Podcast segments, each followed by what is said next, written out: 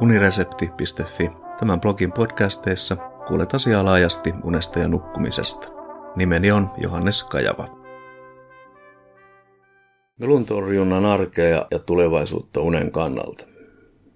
Äänisaasteen ja melun häiritsevää vaikutusta ihmiselle voidaan vähentää yksinkertaisimmillaan joko puuttumalla äänilähteeseen tai reittiin, jota pitkin äänisignaali saapuu kuuloaistimelle. Käytössä on myös elektronisia keinoja, kuten vastamelu ja peittoääni. Jeffrey Ellenbogen puolestaan on pohtinut, voisiko melun vaikutusta uneen heikentää aivotoimintaa säätämällä. Yksittäisen äänijärsykkeen tulkinta häiritseväksi on sidoksissa kontekstiin, jossa se esiintyy. Esimerkiksi hälytysajoneuvon ääni ei häiritse, mikäli sen ajatellaan olevan hinta nopean avun saavuttamiselle. Entä millainen on suhtautuminen palohälyttimen ääneen, joka kuuluu yöllä naapuriasunnosta? Koska palohälyttimen on tarkoitus tuottaa ääntä, kun se reagoi savuun, tilanne voi herättää ristiriitaisia tunteita. Samanaikaisesti herää sekä huoli tulipalosta että omasta jaksamisesta seuraavana päivänä. Paxton, Ellenbogen ynnä muut tallensivat sairaalaosastolla öisin esiintyviä ääniä – elintoimintoja ylläpitävien monitorointia suorittavien koneiden ääniä, puhelimen soittoääniä, henkilökunnan puhetta ja heidän työstään aiheutuvia ääniä, toisten potilaiden kuorsausta ja niin edelleen. Seuraavaksi tallenteita soitettiin yksitellen eri äänenvoimakkuuksilla terveille koehenkilöille, jotka nukkuivat kolmen yön ajan unilaboratoriossa. Päätelmät äänten vaikutuksesta uneen suoritettiin unitutkimuslaitteiston antamien tulosten perusteella. Yhteenvetona tutkimuksessa havaittiin ensinnäkin odotetusti, että mitä suurempaa äänevoimakkuutta käytettiin, sitä todennäköisempää oli unen häiriintyminen. Toiseksi, syvän unen häiriintymiseksi tarvittiin suurempaa äänevoimakkuutta kuin unisyklin muiden vaiheiden häiriintymiseen. Kolmantena seikkana havaittiin, että hälytyksiin viittaavat äänet keskeyttivät unen todennäköisemmin kuin puheäänet lukunottamatta remunivaihetta, jossa tätä eroa ei ilmennyt. Toisin sanoen neljänneksi tuli esille, etteivät remunivaiheessa olevat aivot erottele ääniärsykkeitä toisistaan. Poikkeuksen tähän on aiemmissa tutkimuksissa kuitenkin tuonut koehenkilön oman nimen lausuminen, jolla on muita suurempi merkitys vireystilan nousun kannalta. Tulokset saivat Ellenbogenin pohtimaan, millaisten keinojen avulla melun häiritsevää vaikutusta uneen voisi vähentää. Tavallisinta on ääniärsykkeiden passiivinen säätely, jossa kiinnitetään huomio joko äänilähteeseen sinänsä tai siitä aiheutuvien ääniärsykkeiden kulkuun kuuloaistin alueelle. Esimerkkinä ensimmäisestä vaihtoehdosta Suomessa on kerrostalojen järjestyssäännöissä määritelty yörauha kello 22 ja kello 7 välille. Toista vaihtoehtoa edustavat esimerkiksi rakennusmateriaalien valinta äänenvaimennuksen perusteella tai yksinkertaisimmillaan korvatuluppien käyttö tarvittaessa.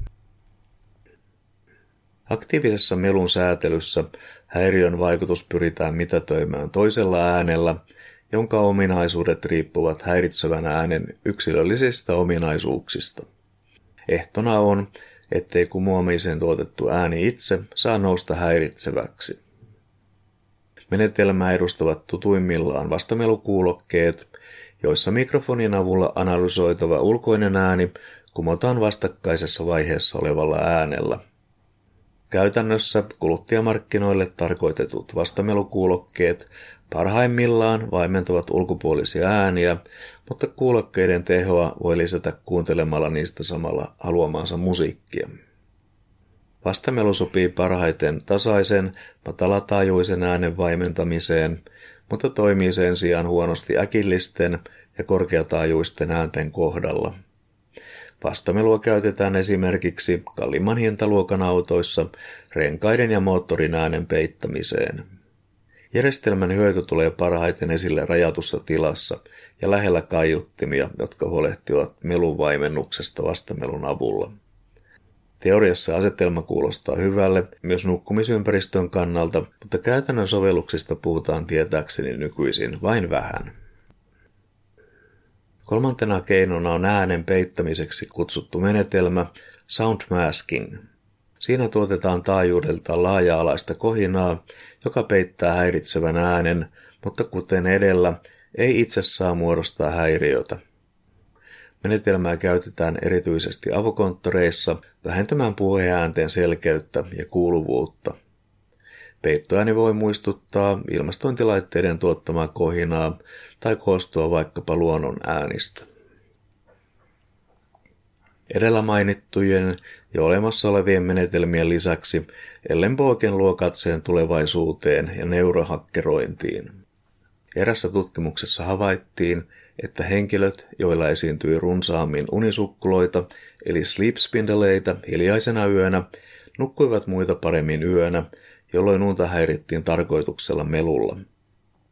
Koska unisukkuloiden määrä vaihtelee henkilöittäin, mutta pysyy suhteellisen vakiona kullakin yksilöllä yön aikana, voisiko niiden keinotekoisesta lisääntymisestä löytyä ratkaisu hyvän yöunen saavuttamiseksi, vaikka nukkumisympäristö olisi meluisa.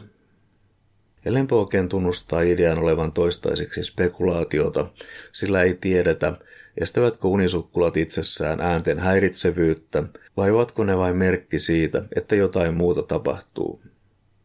Ellenbogen tuo artikkelissaan esille myös muita ideoita, mutta tietomme niistä on toistaiseksi yhtä epävarmaa.